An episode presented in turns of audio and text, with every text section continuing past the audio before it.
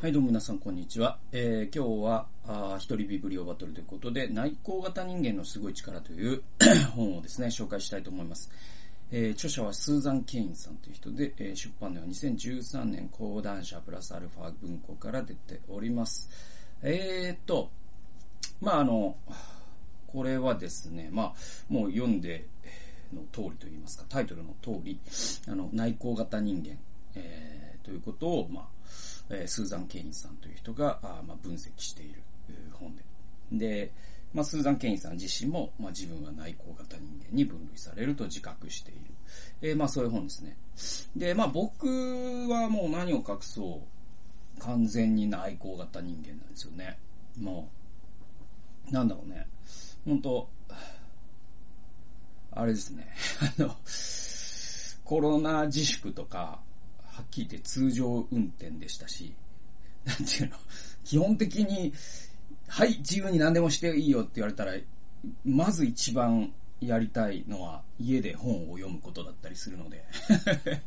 なので、何も自粛する必要がなかったっていうね、えー、感じで。結構そういう人もいるんじゃないかなと思っていて。で、まあだから僕が人と会ったり出かけたり、えー、するのは仕方がないからしているんであって、えー、なんでしょうね 仕方がない。そうだな。だからまあ仕事だったりとか。あとね、あともう一個は仕方ないっていうのもあるんだけど、あとね、あの、伊集院光さんね、が僕ラジオ大好きで。で、彼もね、内向型人間なんですよ。で、彼は、で結あれですよね、その、確か高校も卒業できてないんですよね。あの、途中で不登校になっちゃって。で結局彼は本当内向型すぎて、えー、とにかくもう家でゲームをしていたいって言って、ゲームをして引きこもって。で、も親が見かねて、高校卒業する前に、落語家の弟子にでもなれって言って、で、円楽師匠のね、元について。で、そこから彼のね、まあ芸能人生が始まっていくんだけれども。だから彼はもうほっといたら本当にもうずっとゲームとかしてる人なんですよね。だから彼はラジオで言ってたのは、だけど自分はラジオとかテレビに出なきゃいけないからいろんなね、こうネタを拾ってこなきゃいけないし、だからあの旅に出てたりとか、人に会ったりとかしてたと。でも、もう自粛期間中もそれをむしろ自分の本来の姿が解き放たれて、それがむしろ推奨されるってなるともう、もうね、戻れなくなっちゃう、その不安があるって言ってて。だから、その、ね、ラジオのために出かけなきゃいけないから出かけてるから、からギリギリ自分はこう社会人としての対面を保ってたんだけど、これがもう一気にもう動物の森だけやってていいよってことになると、もう自分はあのね、中学校の頃の、もう、ね、人ともう何ヶ月も話をしないっていう、それで全然大丈夫だった。あの頃の、中学生の頃の伊集院くんに、死農家青年、本名ね、死農家少年に戻ってしまうんじゃないかっていう、それが怖いって言ってて。で、僕も、僕もめっちゃ、俺、あの、もう、激しく同意なんですよね。だから僕も、なんか、人と会ったりもします。えー、人前で話したりもすることもあります。えー、海外に出かけたりとかします。むしろ移動距離ならば、あ普段の生活ならば多くの人よりも多いんじゃないでしょうか。あだけどそれは仕事だからしているんであって。で、またそれが僕にも必要なことでもあるんですよね。多分、伊集院さんと同じ理由で。多分、ど、いつまでも僕は本を読んじゃうからね。まあ、もう本当に、苔とか生えるんじゃないかな、体に。いつか。んな感じですわ。で、だから、そういうことで言いますと、そういう人ってでも僕だけじゃないんじゃないかなと。僕は類推するわけですよ。で、あの、この本にも出てくるんだけど、あの、日本人にはですね、いわゆるその内向型人間っていうのは多分他の国よりも多いんじゃないかって推測されるんですよね。なので、多分多いんじゃないかなと。で、僕が、まあ、この本を紹介しようと思ったのは、あそういう内向型人間というのは、今の社会では、あんまり、なんていうのかな、あの、肩身の狭い思いをすることになるよと。なることが多いよと、スーザン・ケインさんは指摘するんです。特にアメリカは日本以上にそうでしょうね。アメリカってすごい、なんていうのかな、フレンドリー社会だから、フレンドリー社会って、なんていうのもう、アメリカってほんとフレンドリー社会なんですよね。Hey, what's up? つって。なんかもう、なんかもう、なんか朝ね、一回ね、なんか、レッドブルかな？なんか飲んでね、テンションをどうにかしないとね、一日やっていけないみたいなね、内向に方に。ただね、僕も、じゃあアメリカ行くときついかというと、アメリカってまたちょっと不思議で、じゃああのテンションきついわって思うかもしれないですけど、なんかね、英語で喋るとね、ちょっと性格変わるんですよ。これね、結構英語喋る人理解なんて同意してもらえると思ってるんだけど、英語で話してる時って、ちょっと性格が外交的になるんですよ、僕。これほんと不思議なんだけど、多分ね、英語という言葉が持つ、なんていうのかな、その、コンテキストの低さっていうんですかい。いわゆるその英語って話したことがそのまま話したことなんですよ。日本語ってそうじゃないじゃないですか。ね。今日は、いい天気ですね。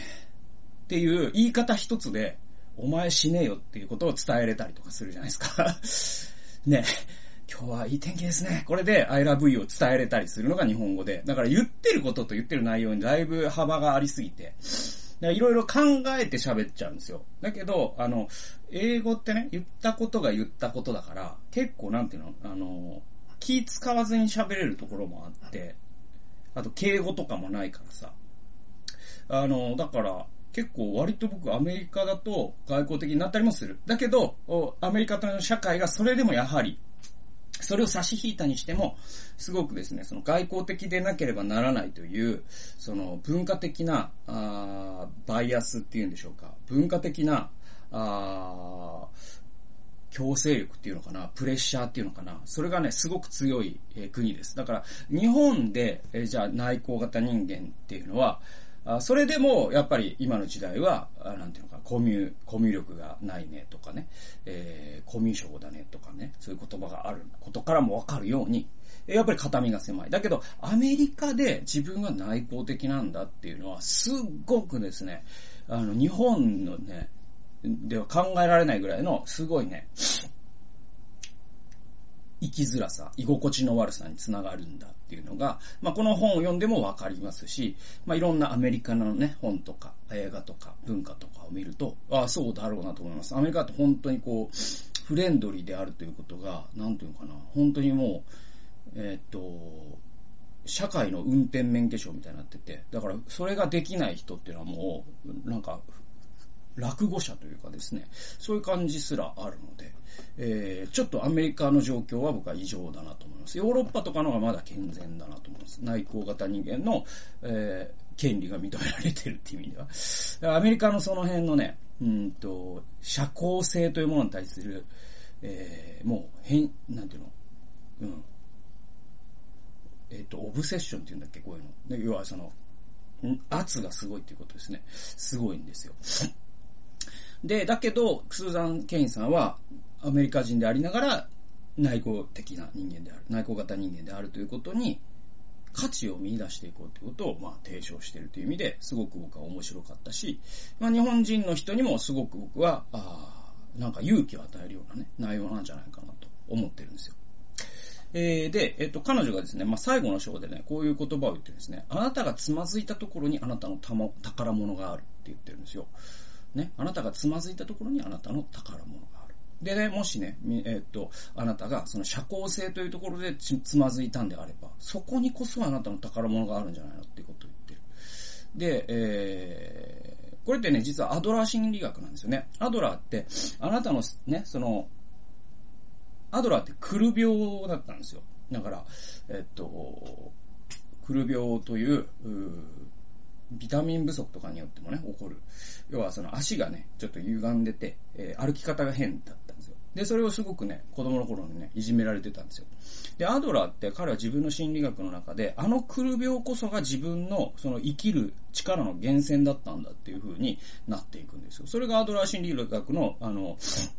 を形成していったっていうですね、そのアドラーのね、自伝なんかを読むとわかるんですけれども、だからあなたの弱みだとあなたが思っていること、それこそがあなたの生きる力の源泉なのであるっていうのがアドラー心理学なんです。で、スーザン・ケインさんここであなたがつまずいたところにあなたの宝物があるって言ってる。で、これは、あまさにアドラー心理学の応用で、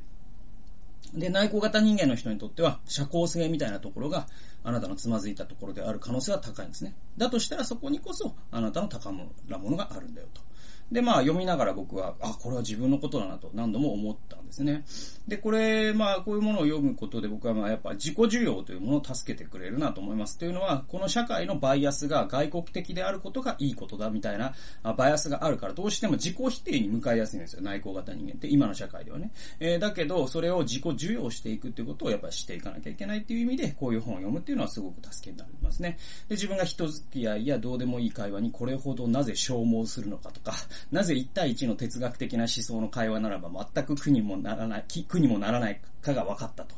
で、内向型人間、僕,、ま、僕は、だからその世間話とかが本当に苦手なんですよね。苦手なんですけど、だから、いい天気ですねって言われた時に、うん、でも、ね、なんか世界全体見ると、こう異常気象だしとか考えちゃう。そういうこと言ってんじゃないんだよね、あれ。いい天気ですねって。いい天気ですね。はい、そうですね。とかね。あの会話は、あの、猿の毛づくろいなんですよね。だから別にそれに内容に答えちゃダメなんだけど、僕ね、どうしても内容に答えちゃう癖があって。で、逆に言えば僕はなんかそういう、そのパーティー会話は本当に苦手なんだけれども、1対1でもうね、あの、い、あの、例えばなんだろうな、1対1でね、そうですね、なんでもいいんですけど、その、自我、近代的自我とは何なのかみたいなこと1対1で6時間喋っても、全然疲れないんです。その相手が、あの、自分と同じぐらいの、うーなんていうの、そのバックグラウンドの知識を持っていた場合は特に、もうむしろ快楽を覚えるぐらいで で、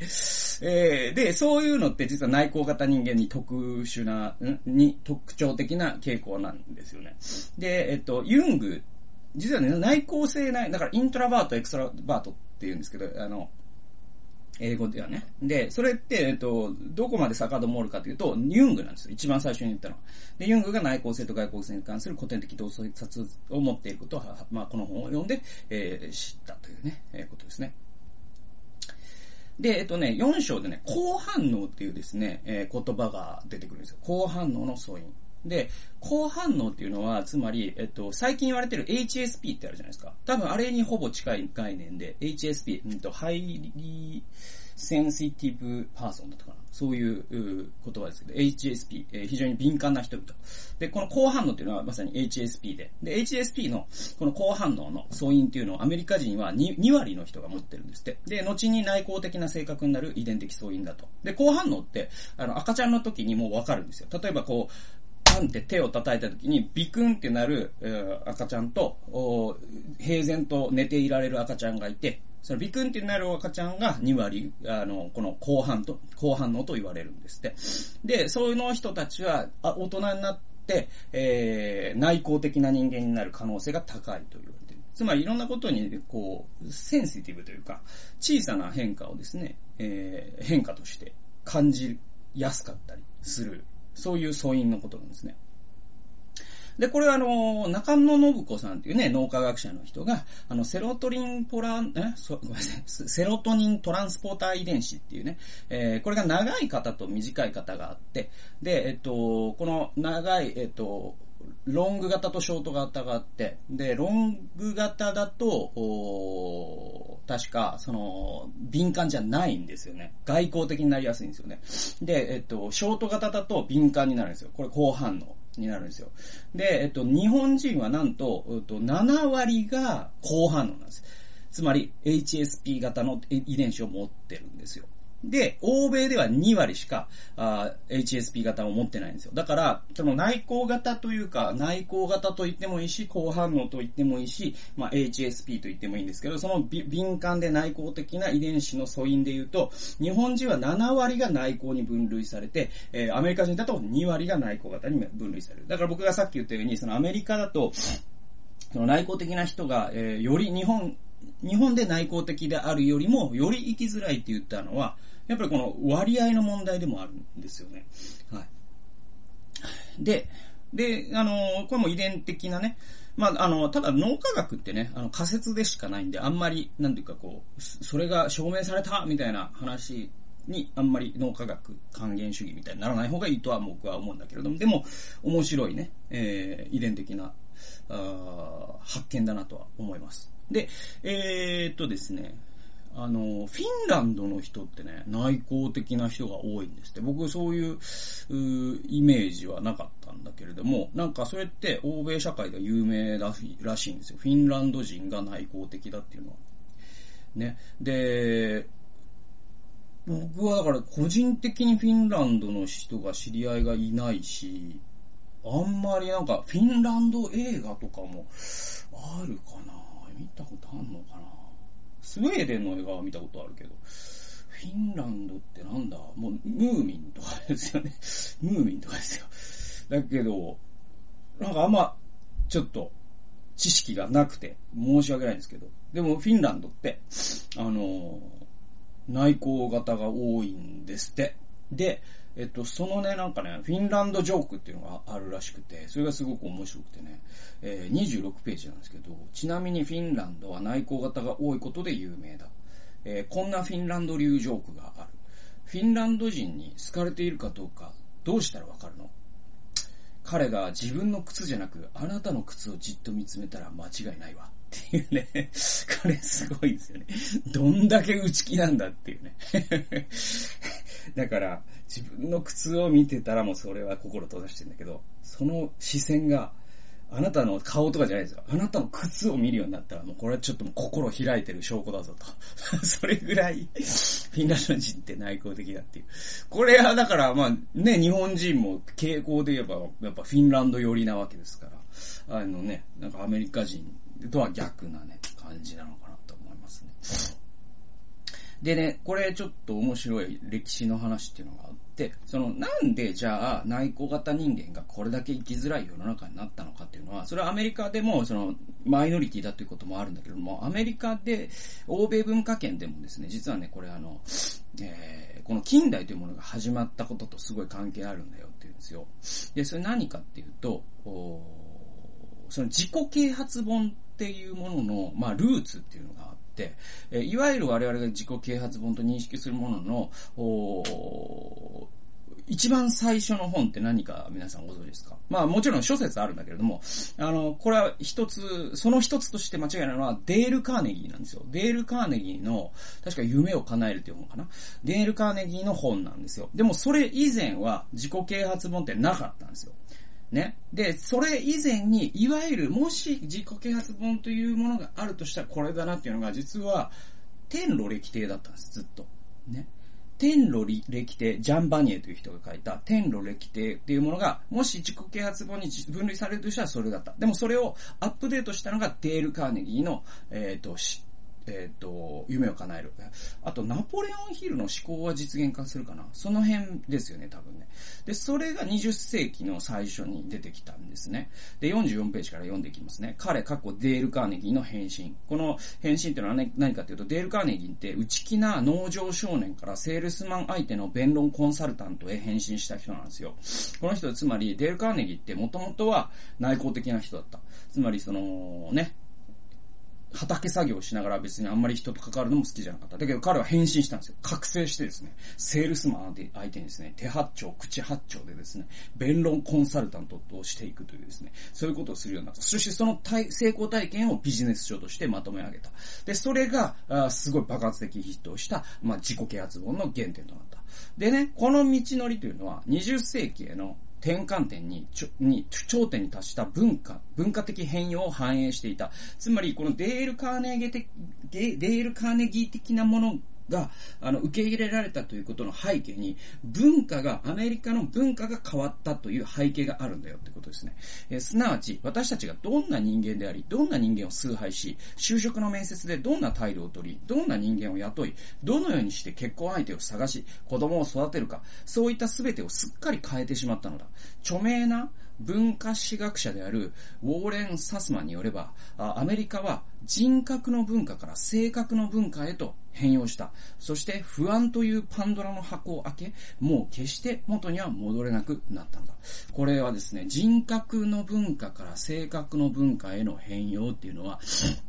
これはあの、あの、有名なですね、あの、7つの習慣という、うね、スティーブン・コビーの方にも、人格主義と性格主義っていう形で、多分ね、えっ、ー、と、コビーはこの、えー、ウォーレン・サクスマンに依拠して、それを書いてるはずです。で、人格と性格って何かっていうと、人格っていうのは、パーソナリティじゃないですか。ね。で、性格っていうのはキャラクターじゃないですか。この違いなんだと。でね、それまでは人格、つまりその人の、うん、ビーイングですね。その人がどんな人間であるかということが重視されていた。つまりデール・カーネギー以前はね。ところが、デール・カーネギー以降、性格、キャラクターが重視されるようになった。えー、そうするとどうなるかというと、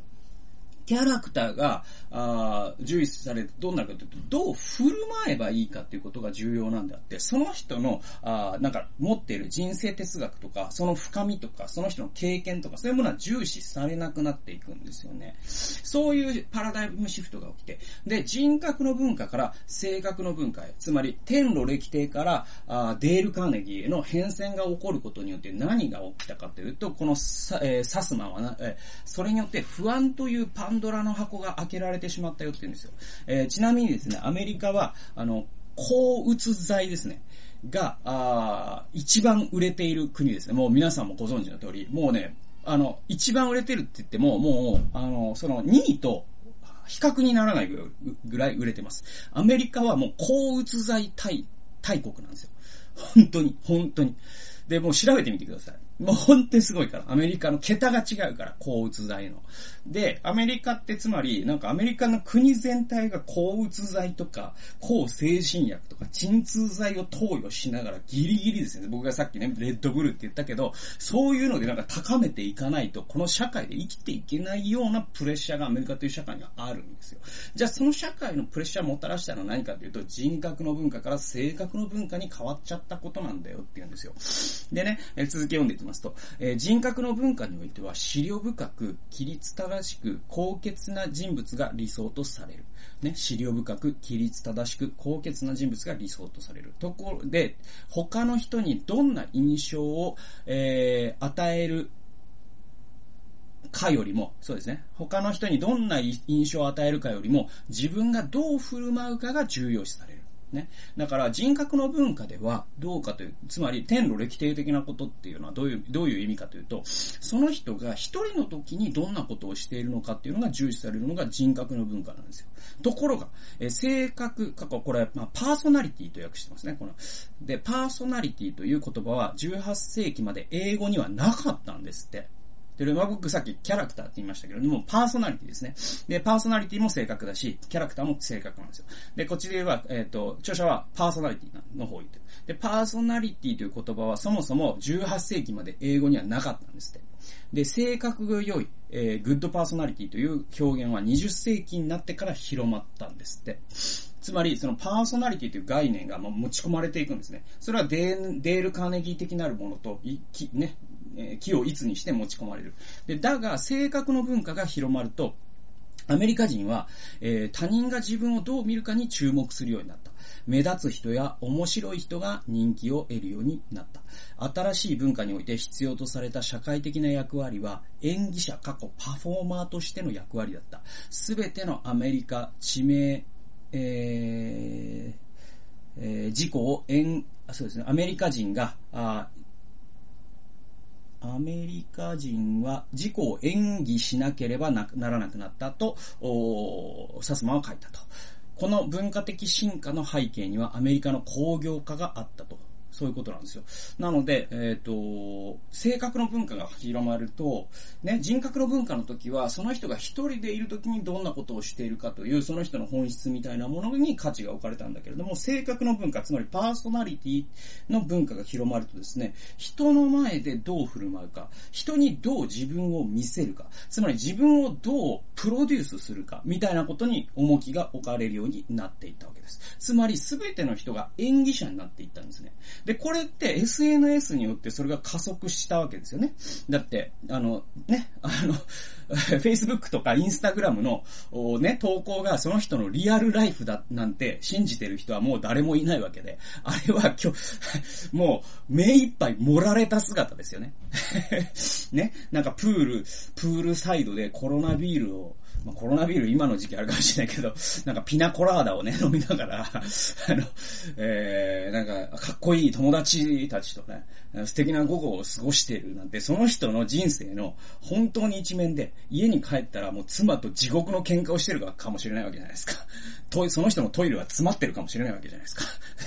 だけど、その演技という部分さえちゃんとしてればいい。逆に言えば、えー、自分の本質というものが問われなくなったことで、に、ね、結局アメリカ人って、まあまあ、これ世界全体にも言えるんですけど、ですけど、この性格の文化ということと、また SNS がそれを加速したことによって、その人格の乖離みたいなのが起きてくる。でね、これってだから、あの、性格の文化で評価したときに、多分、あの、アブラハム・リンカーンってですね、あの、大統領になれないはずなんですよ。彼ってな、なぜなら歩き方がすごいですね、あの、背が高すぎて、で、足にね、ちょっと障害を持ってて、歩き方がね、ちょっとね、あの、不自由なんですよね。で、しかも彼ってちょっと、なんていうのかな、あの、やっぱな、超内向型人間で、それで、えっと、彼のね、まあ、あの、スピルバーグが撮った映画であったりとか、電気を読んでいただくとわかるんですけど、彼ってどういう人だったかっていうと、なんかね、ずっとね、人がね、じゃあ10人、ね、閣僚10人を集めて、リンカーンがね、真ん中にいて、会議始めますったら、全員がカンカンガクガクの議論をするじゃないですか。それで、ずっと聞いてるんですって。ずっと聞いてて、最後に、なんか、ちょっと気の利いたブラックジョークを言うんですって。で、ボソッと。ボソッと。しかもボソッと言うんです。だからもう、つぶやくし、つぶやきしろですよね、だからね。なんだかんだ言って、南北戦争辛いよね、みたいなことを言うんですよ。みたいなことをつぶやくしろ、みたいに。そんなやつ人気が出るわけないじゃないですか。トランプ大統領との差を考えてください。トランプ大統領なんてあんなのもう、人生が演技だからね、あの人ね。だからもう性格の文化っていうものの体現者なんですよ。だけど、アブラム・リンカンってじゃあボソボソ喋るんだけど、彼はなんで尊敬されていったかっていうと、一人の時に彼が何をしていたか全員が知ってたからです。で、彼が尊敬に値すべき人間だということは、彼の反対派の派閥の人ですら認めざるを得なかったんですよ。で、それが人格の文化なんですよね。はい。で、えー、っとですね。で、まあね、最初の自己啓発本は、あ天路歴帝であったって、まあ、スーザンさんが言ってて、で、それは、一人の人間が内発的に誠実的に生きることを奨励するものなんですよね。これまあ、天路歴帝名作なんで、ぜひね、読んでほしいんですけれども、で、1920年代のカーネギーの時代になると、それらの言葉は消え去って、魅力とか、生き生きとしたとか、エネルギッシュとか、影響力などの言葉が並ぶんですよ。自己啓発本に人格の文化から性格の文化への変遷がよくが現れてるんだよとスーザンは言います。はい。で、えっ、ー、と、次ですね。で、えっ、ー、とね、今度、じゃあ、その、今のね、この性格の文化である、まあ、現代社会では、我々ね、内向型人間はもう立ち行く末がないのかと、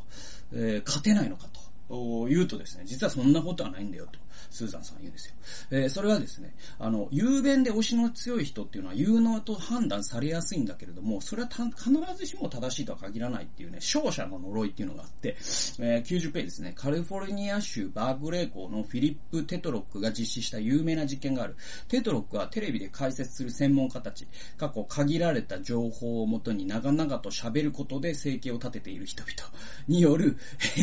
経済や政治の予測が当たる確率は素人の予測が当たる確率よりも低いことを実験から発見したのだと。で、その上、的中率が最も低いのは最も有名で自信満々な専門家だった。つまり HBS、えー、ハーバードビジネススクールの教室で生まれながらのリーダーとみなされるような人だったってあるんですよ。はい。だから、あの、フィリップさんの実験によれば、まあ、テレビでですね、あの、まあ、限られた知識で、雄弁に長々と喋る人って皆さんも何人か思い浮かぶと思うんですけど、まあ、今回のね、コロナウイルスでもですね、なんか、なんとかさんっていう、俺ももう一回も見たことないから、その人の顔すら知らないですけど、岡、岡田、なんですね、岡江？岡田？さんみたいな教授の人が言なんか夏になればコロナなくなるって堂々と言ってるけど、それが外れてとかっていうネットニュースを、ニュースを僕は読みましたけれども、まあでも、要はそのテレビとかで、まあ橋本徹とかにしてもそうですよ。ね、小池百合子とかにしてもそうですよ。そのテレビとかでもう喋るのがすげえ上手で、あなんか人が、ああ、そうだって思っちゃうような人ほど予想を外すんだっていう、それを実証的にね、研究した人がいるんですよ。で、で一番確率、的中率が低かったのは、つまりり、ハーバードビジネススクールみたいなところで、えー、彼は有能なリーダーだと太鼓の番を押されるような性質の人が一番的中率が低かったんですって。で、これが勝者の呪いと言われるもので、で、何かというと、自信を持って喋れるということは、実はそれだけ深掘りしてないってことでもあるんですね、実はね。だって浅いからこそ断定できるんですよ。深く、あの、掘ったら断定なんてできるはずがないんですよ。だってこの世のあらゆることって不確実なんだから。そうかもしれませんねぐらいが、あ関の山なんです。だけど、そうであるって言える言えちゃう人ってどっかで何かしらの知性をスキップしてなきゃダメで っていう話ですね。で、ドラッカーですね。ピーター・ドラッカーここでも出てきますけれども、カリスマ的リーダーシップというのは幻想であるっていうのをドラッカーがもう言ってるんですよね。93ページ。この50年間で出会ったり一緒に働いたり、えー、した極めて有能なリーダーの中には、オフィスに閉じこもる人物もいたし、超社交的な人物もいた。せっかちで衝動的な人物もいれば、状況を詳しく分析して判断に長時間かける人物もいた。共通する唯一の特質は彼らが備えていないものだった。すなわち彼らはカリスマ的才能を全くあるいは少ししか持っておらず、それを利用することもなかったと。ね、えー、経営学のグルと呼ばれるピーター・ドラッカーは書いている。えー、ブリガム・ヤン、ブリガム・ヤング大学の経営学教授、ブラッドリー・エイグルは、大手企業128社の CEO を調べた結果、えー、重役たちからカリスマ的だとみなされている人物はそうでない人物と比較して、給料は多いが、えー、経営手腕は優れていないことを発見し、ドラッカーの主張を裏付けた。だからドラッカーは意外なことを言ってるんですよ。えー、自分が付き合っためちゃくちゃ有能なあ経営者というのは、いろんな人がいたと。内向的な人もいたし、外交的な人もいたしね、えー、分析型の人もいたし、直感型の人もいたと。でも彼らに共通した一つのことを挙げろと言われれば、彼らはカリスマ性がない、もしくはカリスマ性があってもそれをあえて発揮しないような人たちだったっていうんですよ。そして、えー、ブリガムヤング大学の、えー、エイグル教授によれば、128社の CEO を調べるとですね、カリスマ力で組織を、えー、率いている重役たちは、えー、給料は多いかもしれないけど、実績は出してないということが分かったんですね。はい。これ面白いですよね。はい。えー、次。えー、アインシュタインがですね、こういうことを言ってるんですね。私は一頭立ての馬で、これ110 112ページです。私は一頭立ての用の馬で、二頭立てにもチームワークにも向いていない。なぜなら明確な結果を、成果を手にするためには、一人の人間が考え、指揮をすることが欠かせないとよく知っているからだと。で、これまあ、アインシュタインのね、あの、業種というのはね、まあ、物理学という、うまあ、自分の一人の脳だけで完成するね、えー、ことだから、僕らがじゃあ、ここからね、何かをね、あじゃあ引き出すことができるかというと、なかなか難しいかもしれませんね。今のね、あの、産業構造からして、もうチームワークみたいなことが前提になっていますから、えー、ただあ、やっぱりですね、この、なんだろうな、そのコミュ力みたいなものが、ものすごくもてはやされる昨今なんですよ。ね、例えば、あのー、まあ、今一番売れてる芸能人というものを見考えてみると、指原さんとかじゃないですか。で、指原さんってコミュ力モンスターって言われてますからね。コミュ力モンスターですよ。コミュ力モンスターが一番売れるんです。ってことは、この社会にどれだけコミュ力というものが崇拝されてるかってことがわかるわけで。だけど、実はコミュ力というものをあまりにも崇拝しすぎると、本当に偉大な結果を出すということは、実は孤独な戦いなんだということが忘れられてしまうかもしれないよっていう話ですよね。はい。人類を前に進めるようなですね、えー、一歩前に進めるような偉大なね、発見とか、偉大な発明とか、偉大な事業とかっていうものは、実は一人の頭の中で徹底的に考え抜いた結果出てくるものっていうのもあるんだよということは、やっぱり指摘しておくべきだと僕は思います。えー、でですね、えっと、あの、戦士の王と僧侶の助言者っていう話があって、世の中を前にね、進めていくためには、戦士の王と僧侶の助言者が必要なんだよって言うんですよ。これね、あの、フランクリン・ルーズベルトというですね、アメリカの大統領がいるじゃないですか。で、この人確か大恐慌の時に、えっ、ー、と、ね、指揮を取った人だと僕は、あ把握してるんですよ。え まあ、間違ってたらすいません。で、あれですよね、あの、ケインジアの人ですね。ケインズ主義の人ですね。で、この人はやっぱり英雄なんですよね、この大統領はね。で、フランクリン・ルーズベルト、えっ、と、素晴らしいね、奥さんに恵まれた人なんですよね。で、エレノア・ルーズベルトなんですけども。で、あのー、これがですね、ちょっと待ってくださいよ。でね、えっと、この組み合わせがすごく大切なんだって著者は言うんですよ。でね、それが戦士の王と僧侶の助言者だっていうね、えー、ちょっと、間違った。えー、ちょっと調べますね。はい。はい。はい。そうですよ。はい。エレノア・ルーズベルトはそうです。で、えっと、このエレノア・ルーズベルトって、だから大統領夫人としてめちゃくちゃ尊敬されている人で、この二人だったから、ああいうことができたんだよっていうことを著者は言うんですよ。249ページですね。ウォーカークリーク牧場での週末、これ内藤内向的な人のリトリートは、あ誰もが穏やかに話して、決して実行、実力行使には出ない、敏感な人々の世界を忘れられないものにするだろうと思っていた。あ、これあの、著者のスーザンさんが、ウォーカークリック牧場というところで、ちょっとですね、あの、自分のね、あの、いつもの社交に疲れたから、あ、一人になろうと思って、農場に行ったんです。だが、実際には、私の心の奥底にここにあるバランスを求める気持ちを一層強めた。エレ、あ、ごめんなさい。えっ、ー、と、エイレン・アーロンならばきっと、このバランスは私たちの自然な状態なのだろう、だと、なのだと言うだろう。えー、少なくとも私たちのようなインド・ヨーロッパ語族の文化においてはそれが言えるのだろう。私たちの文化では人々は戦士の王たちと僧侶の助言者たちとに分かれ、行政の支部と司法の支部に分かれている。言い換えれば、大胆で親しみやすいフランクリン、フランクリン・ルーズベルトと、従順なエレノア・ルーズベルトに分かれているのだと。で、これって、まあ、著者の、この、要は内的対話みたいなもので、で、実はね、内向型人間の中にも多分、まあ、ユングも言ってるけど、自分の中に二人の自分がいると。ね。で、ナンバーワンとナンバーツーってユングだと言うんだけれども、で、内向型である、えー、僕の中にも外交的な自分と内向的な自分がいて、その二人のバランスによって、えー、自分という人間は、なんだろう、こう、保たれ、統合性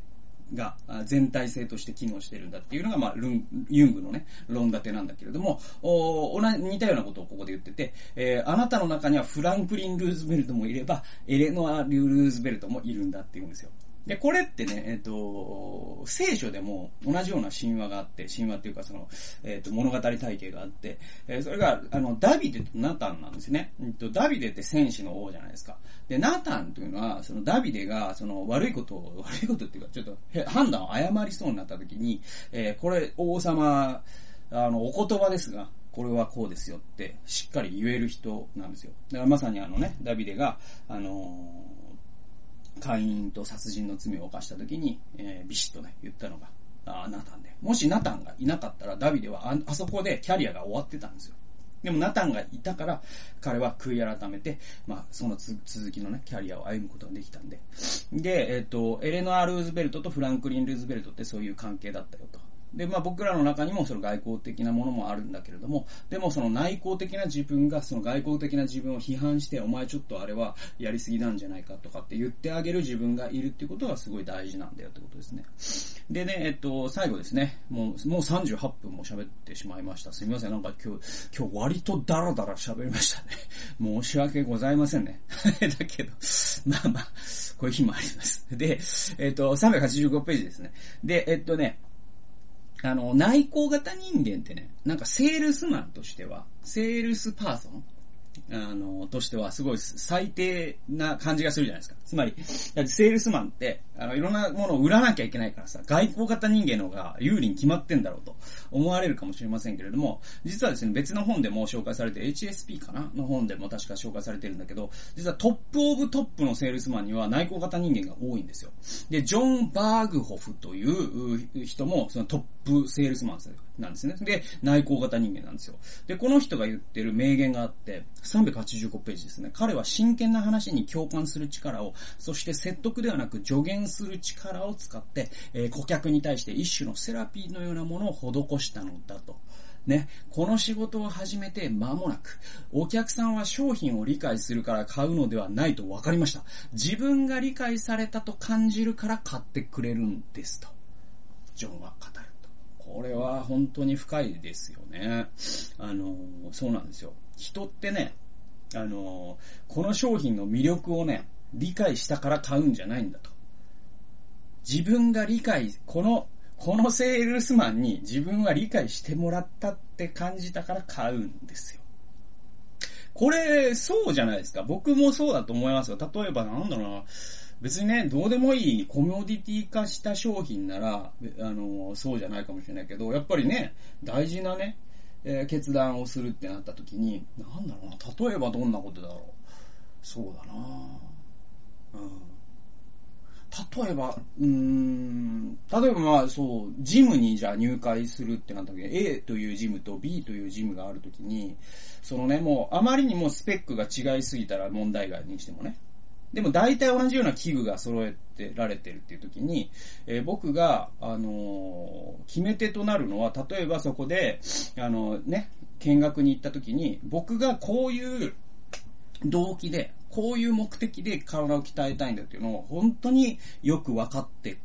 くれてるな、この人はっていう人がいたら、そこに入会するんじゃないかなと思いますね。車とかでもそうですよね。あなたのその家族何人ですかとかですね、えー、そしてどういう時に、えー、通勤で使えますかとかですね、いろんなライフスタイルを聞いてくれて、で、こういうライフスタイルだったら、あの、そう、こういう提案ができますねっていうのを本当に分かってくれる。ずっと燃費の問題とか、保険料とか、ね、いろいろ年間で言うとこれぐらいランニングコストがかかってとか、そういう事情をもうめっちゃくちゃ自分のことをよく分かってくれるセールスマンがいたらそこで買っちゃうんじゃないかな、やっぱり。なんで、で、言うと、その内向型人間という人はそういうところをは、ね、すごい綿密に人のことを理解するという能力において外交型人間よりも、えー、ね、入れてるっていうのが分かってるんですよ。ね、しかも、その説得する力は弱いかもしれない。だから相手のね、相手を押し切って、これはこうなんです、素晴らしいんです。もう質問は受け付けませんみたいな、そういう推しは全然ないんだけど、でも相手が、これってどう思いますかって聞かれた時に的確に欲しいものをちゃんと投げてあげるっていう力も内向型人間の人は強いんですね。で、そうすると実はもう最強のセールスマンになれるっていうことがあって。なので皆さんね、あの内向型人間の方で、まあ、このね、動画をね、見た、えー、音源を聞いたという方はぜひね、勇気を持ってくださいよ。えー、あなたは有能です。で、ちゃんと、ちゃんと物を売ろうと思えば売れるし、ちゃんとですよね、人を説得しようと思えばできるし、ちゃんとこの社会の中で役に立つ人間になれると僕は太鼓判を押したいと思います。大事なのは自分自身を責めずにですね、自己授与をして、その自分の強みを伸ばしていくことですね。これをぜひね、していっていただければと思います。そんなわけで、もう40分超えてしまいました。すいません。はい。今日は内向型人間のすごい力について、えー、紹介いたしました。最後まで聞いてくださってありがとうございました。それではまた次回の動画及び音源でお会いしましょう。さよなら。